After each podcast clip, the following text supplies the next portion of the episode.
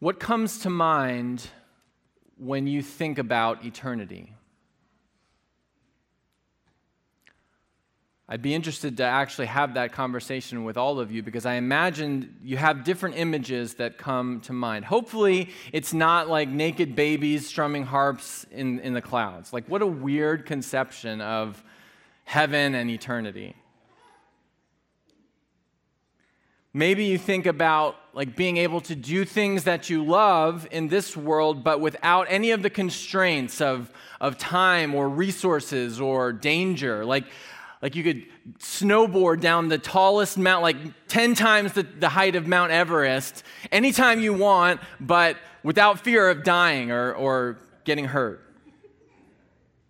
Maybe you think about the experience of like experiencing incredible music or art made by instruments that like couldn't even exist in this world and and incredibly complex melodies and harmonies that like would melt our minds if we experienced them now. Maybe it's the, the thought of being reunited with people that you love or, or meeting people from past generations who have died in Christ and getting to spend time with them, enjoying fellowship and food. Maybe it's seeing God and having all of the hopes and dreams of a life in this world shaped by the imagery of Scripture come to reality. I hope that's the case. Maybe, for some of you, like Freddie Mercury, if you're really honest, the thought of spending eternity in a perfect place with perfect people is not actually that interesting. Doesn't seem very exciting.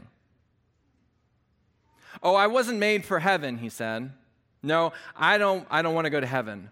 Hell is much better. Think of all the interesting people, people you're going to meet down there. Obviously, I think he probably has a few misunderstandings about what heaven and hell actually are. And so, the first thing I want to do is actually clarify a few terms. Often, when we talk as Christians about eternity, we talk about heaven. And there's good reason for that. The Bible talks about heaven a lot. But heaven, strictly speaking, isn't where we will spend all of eternity. You know that, right? Heaven is the place where right now God's glory dwells fully and completely. It's the realm, it's the spiritual realm of angels and spiritual beings it's the place where Jesus ascended to when he left his disciples in Luke 24, and it's where he will descend from when he returns to redeem the world and judge the world. And it is the place where our souls, the souls of those who have trusted in Christ, go when we die, awaiting the future redemption of the world but it is not where we will spend all of eternity. The place that we will spend all of eternity is the new heaven and earth that we see here in Revelation 21. If you just jump back a few verses from where we started to the beginning of Revelation 21, you see that. John says, I saw a new heaven and a new earth, for the first heaven and the first earth had passed away, and the sea was no more. What he's talking about here is just before, at the end of uh, Revelation chapter 20, after Satan has been finally and fully defeated, the throne of God appears, and in verse 11, we see that it says that from his presence, from the presence of God, the earth and the sky fled away. The canvas of creation was wiped clean. And then we see the final judgment where death itself is thrown into the lake of fire, which paves the way for the new creation to arrive in Revelation 21. Now, there are two possibilities, I think. There are two possible traps that we can fall into when we start thinking about eternity, eternity in general and Revelation in particular. Trap one is to um, it, it's, it's to imagine that the new creation will be nothing like the world that we live in now. I think this happens when, when we think that the imagery that the Bible gives us is like so abstract and so fantastical that we can't actually derive anything of benefit or value to understand what the future reality will be like. This type of thinking might result in someone saying something like, you know, I don't, I don't really see the point of like thinking about the new heaven and the new earth. Like it all just seems kind of weird and abstract and I don't know, whatever it's going to be like, like I guess I'll find out when I get there. That's trap 1. Trap 2 is the approach that views the imagery in the Bible as a strictly literal description of the world to come. We might call this the, the naked heart baby trap. Not the naked heart baby trap, like it's trapping babies, but like naked heart baby trap. Like you can kind of see where a 16th century artist was like reading his Bible and okay, there's like there's angels, they're they're like innocent. I guess they're kind of like babies, and they ha- and, and like there's harps and there's trumpets, and, and they're in the heavens, which is kind of like the clouds. So like I'm just gonna mash all this stuff together, and you wind up with naked harp babies.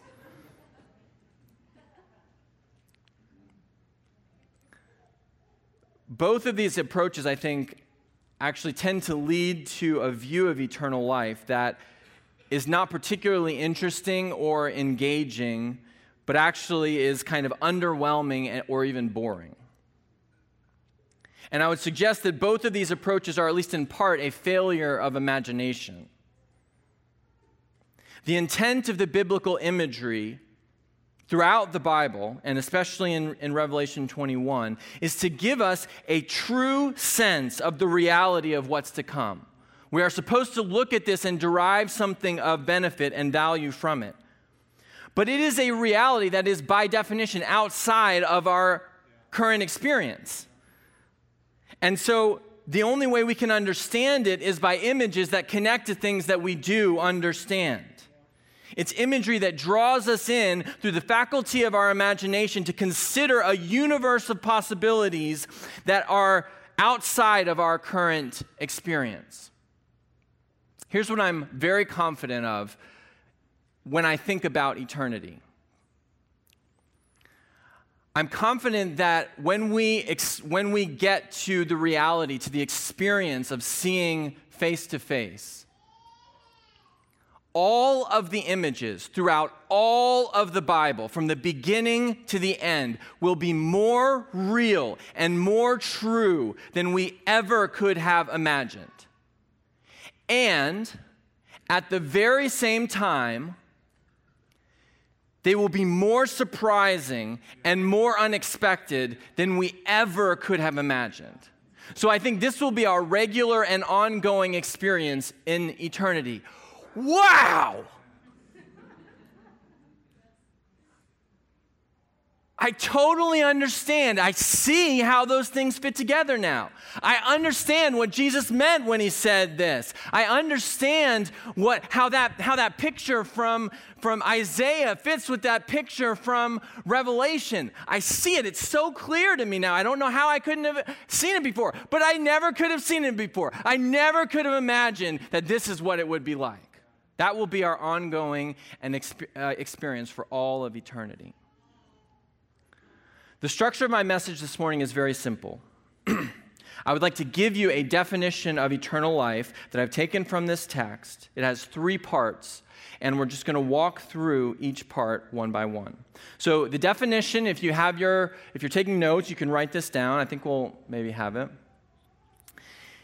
Eternal life is an endlessly satisfying experience of increasingly enjoying God through Christ that starts now and continues forever.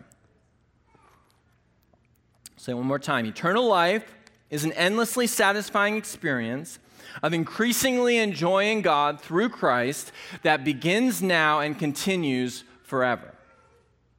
So let's look at the first part. Eternal life is an endlessly satisfying experience. so look back with me at Revelation 21. What we see here in this passage that we read is an endlessly interesting place with endlessly interesting people doing endlessly interesting work. So let's look at first at the place. We mentioned already that the entire heavens and earth will be remain will be remade. What will that look like? I don't know.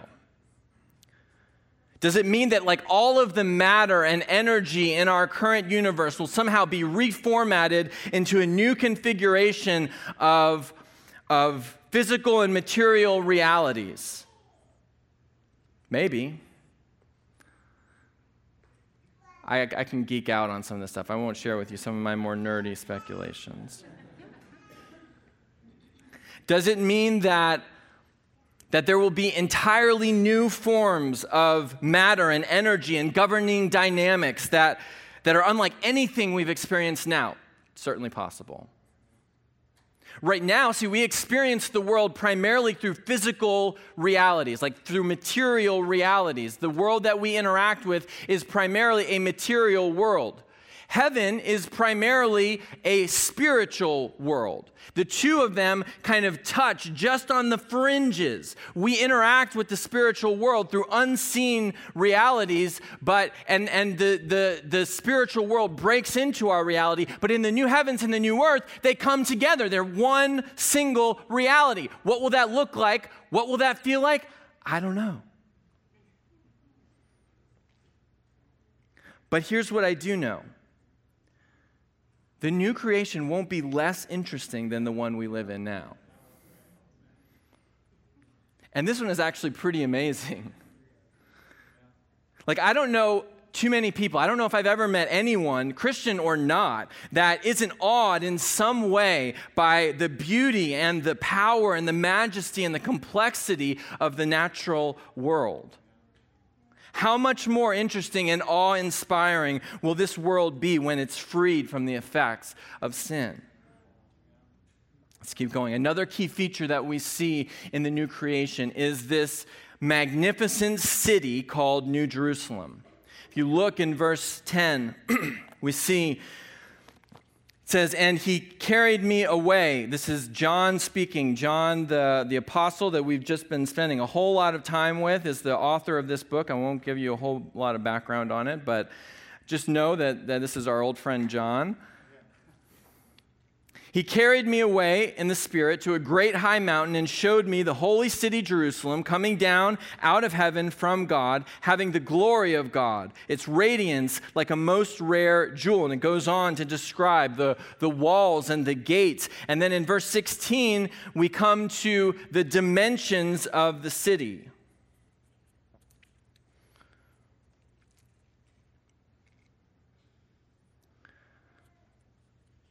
12,000 stadia. What does that mean? We'll talk about that in a minute. I just finished telling you that it would, it would be a mistake to consider that the imagery of Revelation is intended to give us a strictly literal picture of the new heavens and new earth. Bear that in mind as we move through this next section. This measure, though, of 12,000 stadia is at least in part intended to be it's intended to represent the perfection and the completeness of the New Jerusalem. This number 12, you see it repeated over and over again 12 gates representing the 12 tribes, 12 foundations representing the 12 apostles. The dimension of the wall is 40, 144 uh, cubits, if you, if you remember your times tables, that's 12 times 12. It's all 12s, it's all perfect, it's all complete. Will the New Jerusalem actually have these physical dimensions? I don't know. It's, it's certainly possible. But there is clearly an intention here to communicate something of the scale of this city that I think is worth examining just a little bit more closely. Now, please understand, I'm not trying to give you like a photograph or a floor plan of the New Jerusalem. what I want to do is give your imagination something concrete to connect to so that you can feel the emotional weight of the glory that this image is trying to communicate. The measure that's used here is a stadion. It's a Greek measure that literally is, was the measurement of a Greek stadium. So, stadion, stadium, there's a connection. You see it. It corresponds to about 600 feet. You probably have a footnote in your Bible that says 607 feet. So, 12,000 stadia corresponds to about 1,380 miles. So, just as a frame of reference, the surface area of the city, the, the, the land area that this, this city would cover, is a, a little more than half the surface area of the United States of America. But the dimensions are the same length times width times height. And so it's the surface area of the United States, or half the, half the surface area of the United States, and 250 times taller than Mount Everest.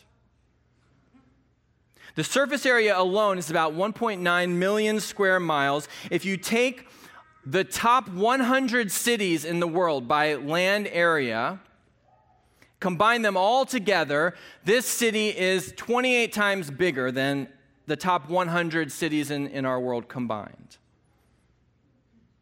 Now, so okay, that's just the dimension. That's like that's just doing the math. I, that's that's a sanctified spreadsheet. Okay, so what what do we do with that?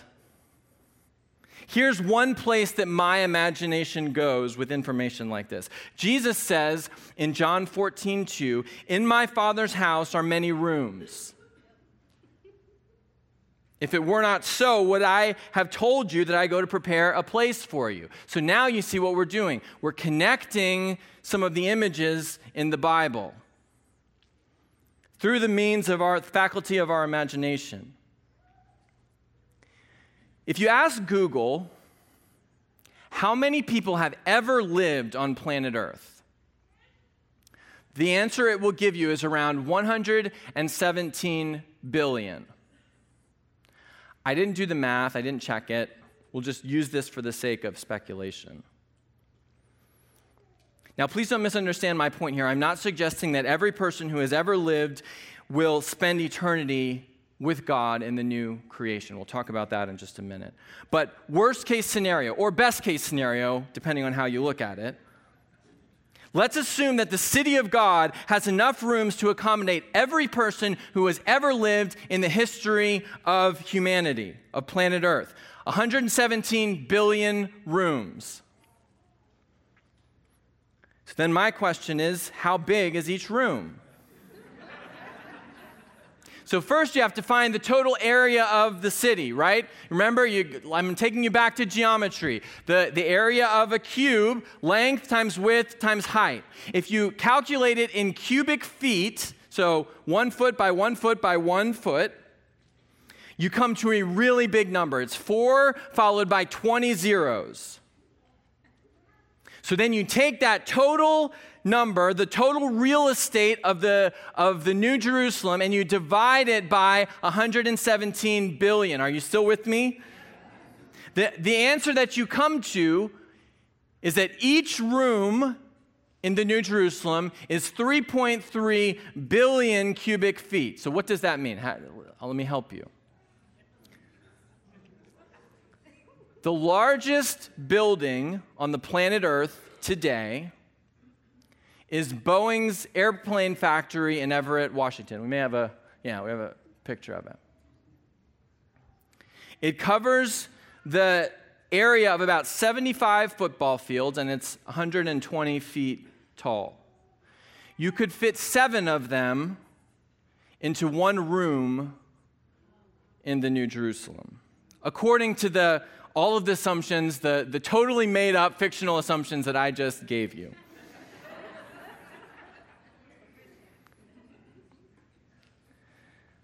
Now imagine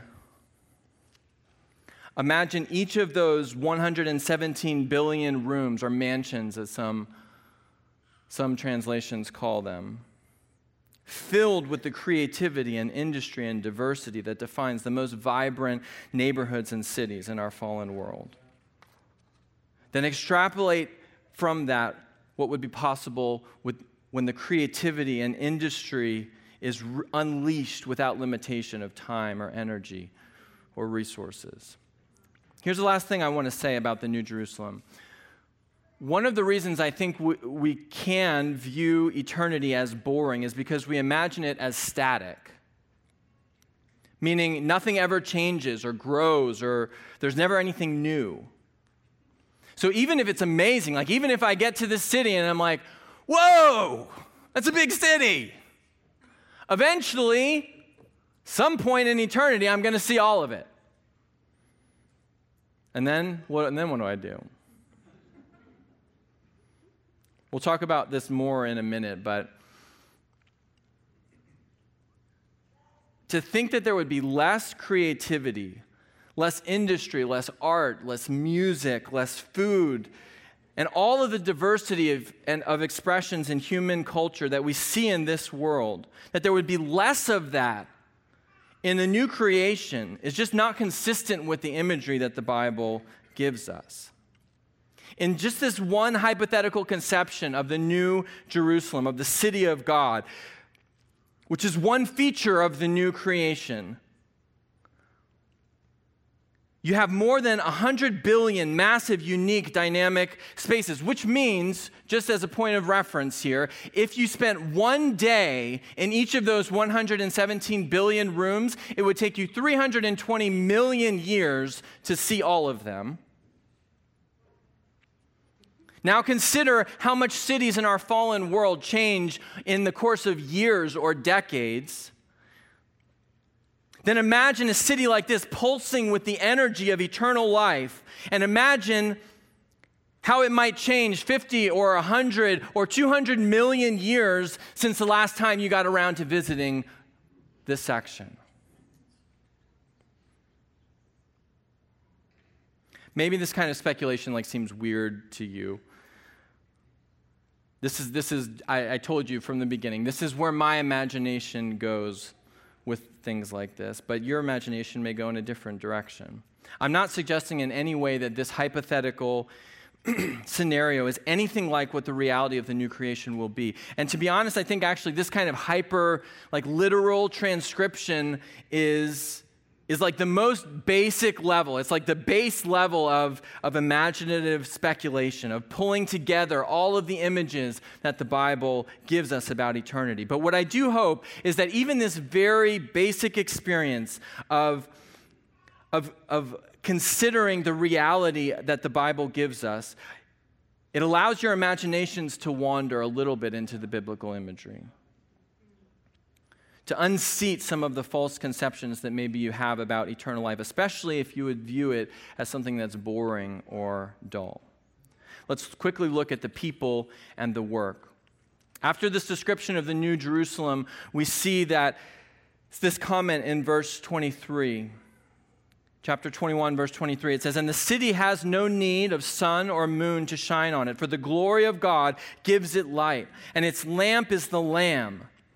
By its light will the nations walk, and the kings of the earth will bring their glory into it. And it goes on in verse 26 they will bring into it the glory and the honor of the nations. So, one thing we see in this fully redeemed vision of the new creation is that cultural and ethnic diversity is actually elevated, not eliminated.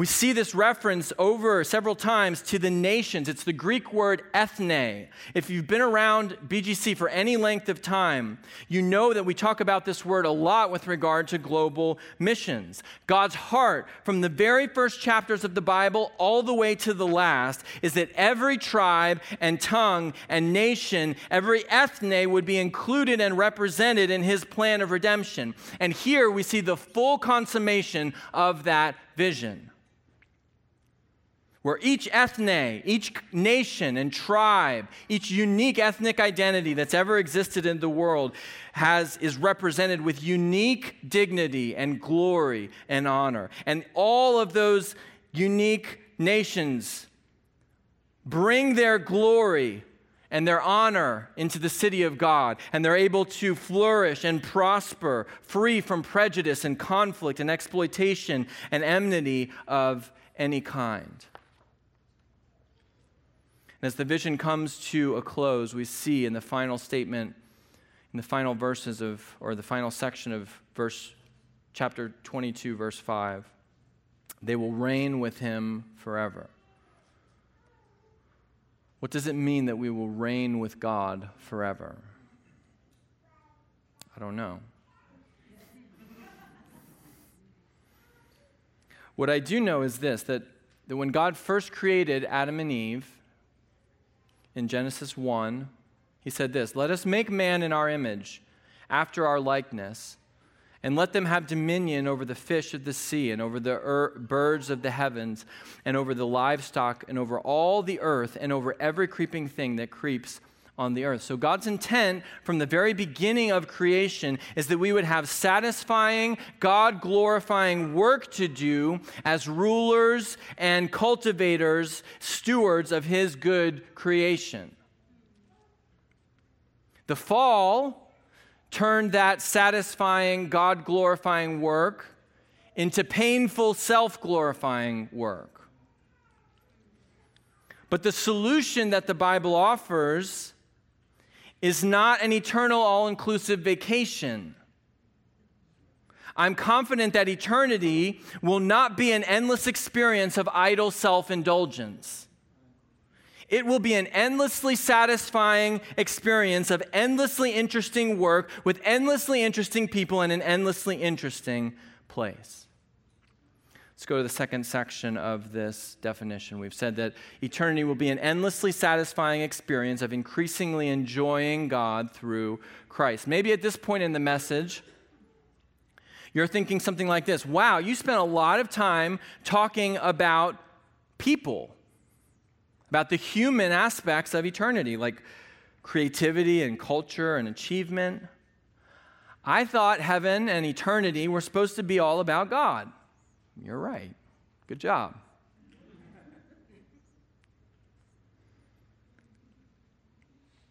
If we stopped at just imagining the place, the amazing place, and the amazing people, and we didn't even, there's so much more we could say about just the amazing place and the amazing people and the amazing work that we will have to do. But if we stopped there, we would be missing the single most important feature of eternal life, both in this passage and throughout the entire Bible. If you go back to the beginning of chapter 21, Revelation 21, we didn't read this part, but we we are just going to jump back. In verse 3, there is this declaration that essentially sets the create lays the foundation for everything else that will come. Verse 3 it says, "And I heard a loud voice from the throne saying, behold, the dwelling place of God is with man." He will dwell with them, and they will be his people. And God himself will be with them as their God. And then this theme gets repeated several more times throughout this passage and culminates at the end in chapter 22, verses 3 through 5. No longer will there be anything accursed. But the throne of God and of the Lamb will be in it, and his servants will worship him. They will see his face, and his name will be on their foreheads, and night will be no more. They will need no light of lamp or sun, for the Lord will be their light. The single most defining feature of eternal life is that we will dwell with God face to face. Since the fall, every human that has ever come into relationship with God has come by faith believing something that they didn't see fully. Since the fall, no human, except one, has ever seen the full, unfiltered glory of God. And no human, except one, ever could. But now, once and for all, the barrier between God and man has been obliterated, and we see God face to face, and worship will be the central feature of everything that we do. Now, here's another place where I think we can be in danger of missing the point that the Bible wants to communicate to us. Some of us, when we hear the word worship, we think primarily about a church service or singing worship songs. For some of us, that's not the most exciting part of our week. Maybe it's the, the least exciting part. I hope that's not true, but let's just be real. And so we conclude from that that eternity must be something like an endless church service. But when the Bible talks about worship, it has a lot more in view. You know that. There's a reason why I said in, in this definition that eternal life will be increasingly enjoying God, not that we will increasingly worship God. The Westminster Shorter Catechism, which is a famous document that's intended to summarize the core doctrines and practices of the Christian faith, begins with this famous question What is the chief end of man? In other words, what is the highest goal of and purpose of humanity? Answer to glorify God and enjoy Him forever. John Piper has famously tweaked that answer to say that the chief end of man is to glorify God by enjoying Him forever. Worship and, enjoy, and enjoyment are inextricably bound together. We cannot worship what we do not enjoy, not truly. And what we truly and most deeply enjoy, we will naturally praise, if not worship. And there's something here that I don't want you to miss, church. Everything good that we enjoy in this world, whether we realize it or not, everything that we enjoy brings us enjoyment only because and to the extent that it reflects something of the beauty and the perfection and the goodness, or we might say the glory of God. And I mean everything. Relationships food,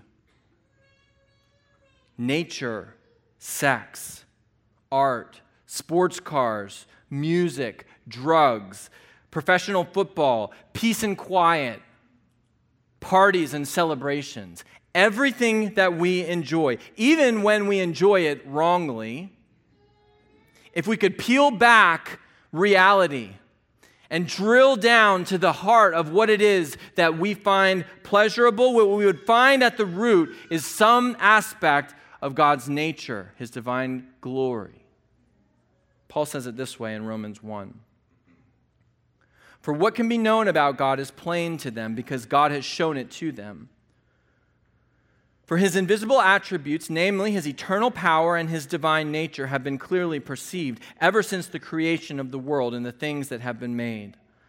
For although they knew God, they didn't honor him as God or give him thanks, but they became futile in their thinking, and their foolish hearts were darkened. It continues in verse 25. They exchanged the truth of God for a lie and worshiped and served the creature rather than the creator. So, one of the fundamental features of this broken and fallen world is that we experience all of this goodness that comes to us through the creation as a reflection of the glory and majesty and divine nature of God. But rather than recognizing that and, and returning back to Him the glory that He deserves, in this great irony, we actually reject the source of all of this goodness and instead worship just the thing itself.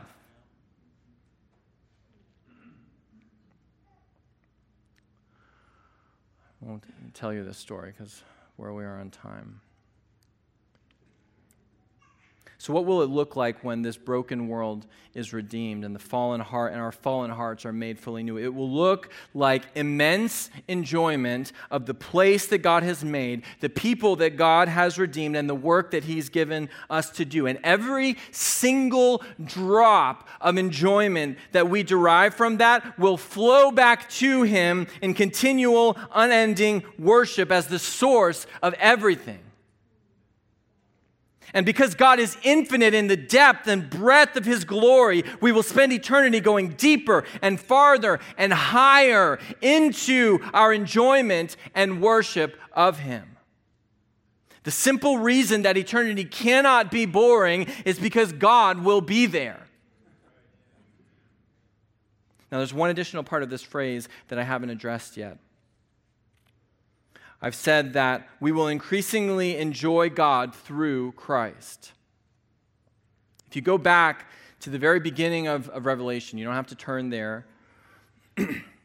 when this unfolding scene in heaven begins in Revelation 25, John sees the throne of heaven where God the Father is holding a scroll with seven seals that represent his final plan of redemption. And no one in heaven is found able or worthy to open the scroll.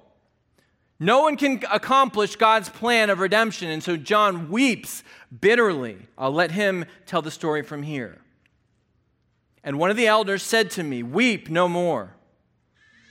Behold, the lion of the tribe of Judah, the root of David, has conquered so that he can open the scroll and its seven seals. And between the throne and the four living creatures and among the elders, I saw a lamb as though it had been slain and it went and he went and took the scroll from the right hand of him who is seated on the throne. And when he had taken the scroll the four living creatures and the 24 elders fell down before the lamb. And they sang a new song saying worthy are you to take the scroll and open its seals for you were slain and by your blood, you ransom people for, for God from every tribe and language and people and nation. And you have made them a king, a kingdom, and priests to our God, and they will reign on the earth.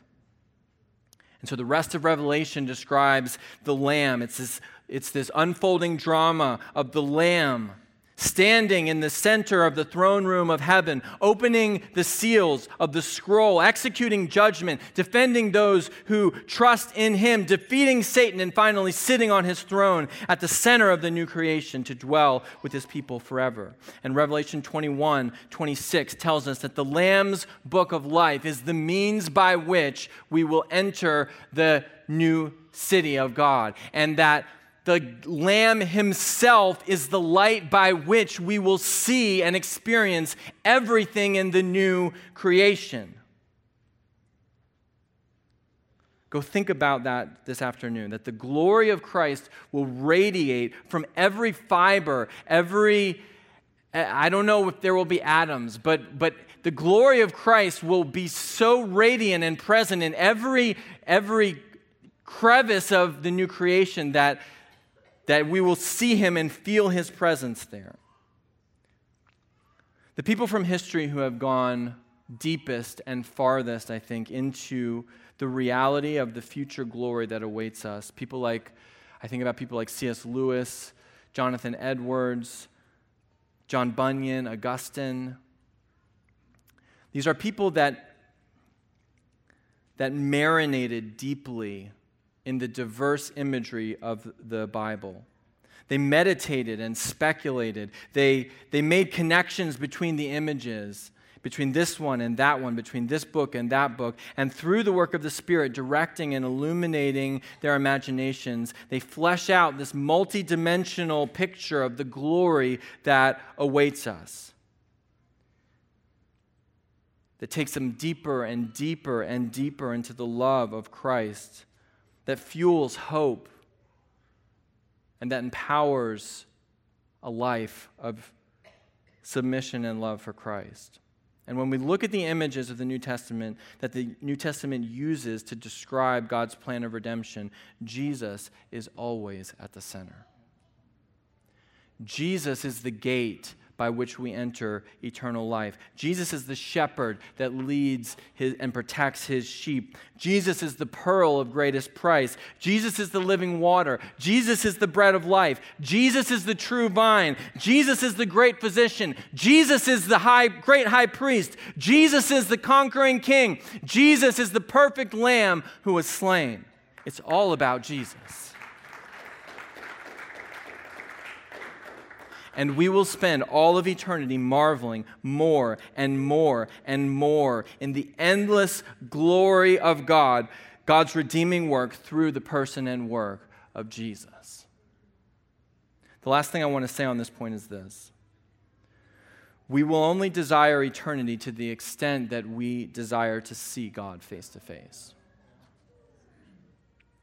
And we will only desire to see God face to face to the extent that we enjoy Him and are satisfied in Him now. I'm not trying to negate like everything I've just said about the value of using our imaginations informed by the imagery of Scripture to meditate on eternity. But there is nothing that we could imagine that would be truly and ultimately satisfying that does not have God as the central source of eternal enjoyment.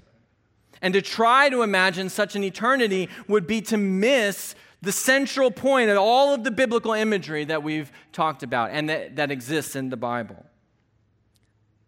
So if you find yourself this morning with dull and unexcited thoughts about eternity, it may be because you don't see God as truly satisfying right now.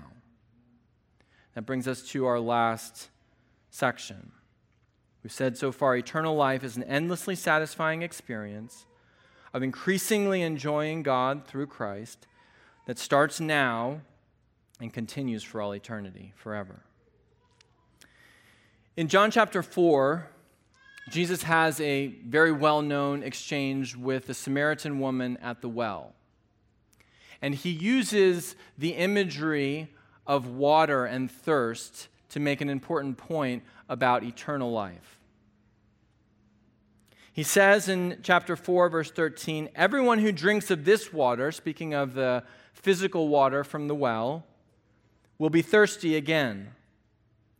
But whoever drinks of the water that I will give him will never thirst again.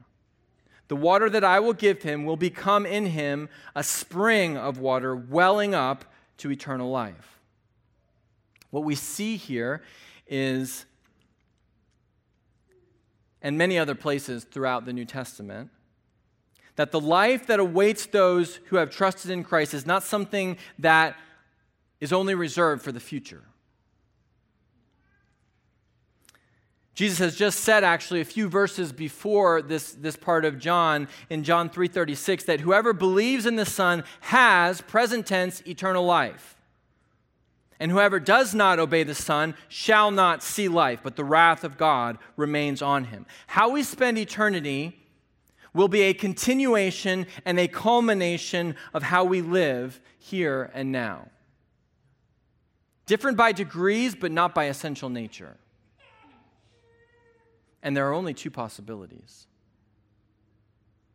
Either we receive the life that Jesus offers, and we continue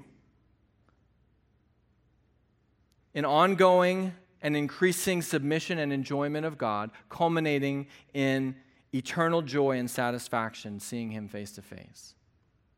Or we reject the life that Jesus offers we continue in the death of separation from God, culminating in eternal destruction. The Bible only offers us those two options. But the offer of eternal life is open to all who would receive it. And so, if you've never received it, the door is open for you today to come in and for everyone who would receive it. Jesus says that it will be like a spring of water that starts now and continues flowing into, and overflowing into all eternity. Ask the band to return. The Christian life is fundamentally a journey of increasingly experiencing the reality that Jesus is the only thing that can truly and ultimately satisfy us. I'll say that again. The Christian life is fundamentally a journey of increasingly experiencing the reality that Jesus is the only thing that can truly and ultimately satisfy us. This is what makes it possible to joyfully sacrifice our time and energy and resources in love for other people. It's what makes us actually want to share the good news of what God has done in our life with other people. It's what makes it good news. It's what gives us the motivation to say no to sin because we really, truly believe at the core of who we are that Jesus is more satisfying than the pleasure that sin offers to us. And it's what gives us the perseverance to endure trials, pain, and loss in this fallen and broken world.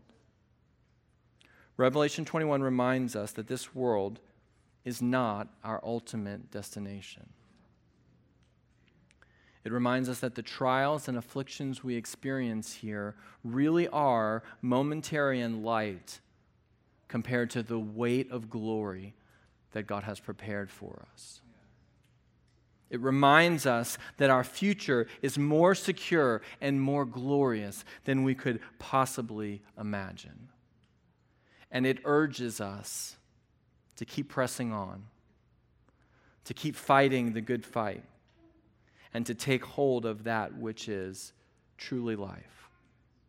Paul says it this way in Philippians 3 Not that I've already obtained this, or am already perfect, but I press on to make it my own, because Christ Jesus has made me his own.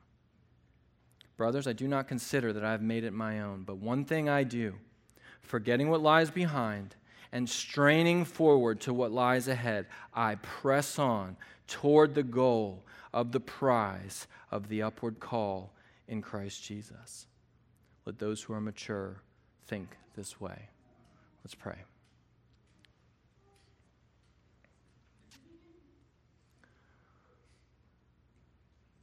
Father, there are two things that I can feel when I meditate on the, the reality of eternity. One is I feel great excitement about the future that's to come. The other is that I can feel kind of discouraged about the reality that we live in now. And I want, I just want to get there. I just want to be done with this fallen and broken world. Father, I thank you that you have given us a hope that's more secure and more glorious than we could possibly imagine. I pray that you would cause your spirit, you, by the work of your spirit, you would cause this reality to sink down into the deepest places of our hearts. That it would really change, fundamentally change how we live every day of our lives, that it would motivate us to live lives that demonstrate that, that, that this, the stuff of this world does, isn't, isn't worth anything compared to the glory to come. That it would help us to invest our lives and our time and our energy and our resources for things that are truly life, that will truly last, not the things, not things that will burn. I pray, Lord, that it would encourage those of us who are struggling who are experiencing deep pain and sorrow to hold on, to cling to the hope that is to come, to look to you for the strength to endure. I know that's your desire for us as we consider these kinds of promises. I pray that your Spirit would accomplish that in us for your glory and for our good. In the name of Jesus, amen.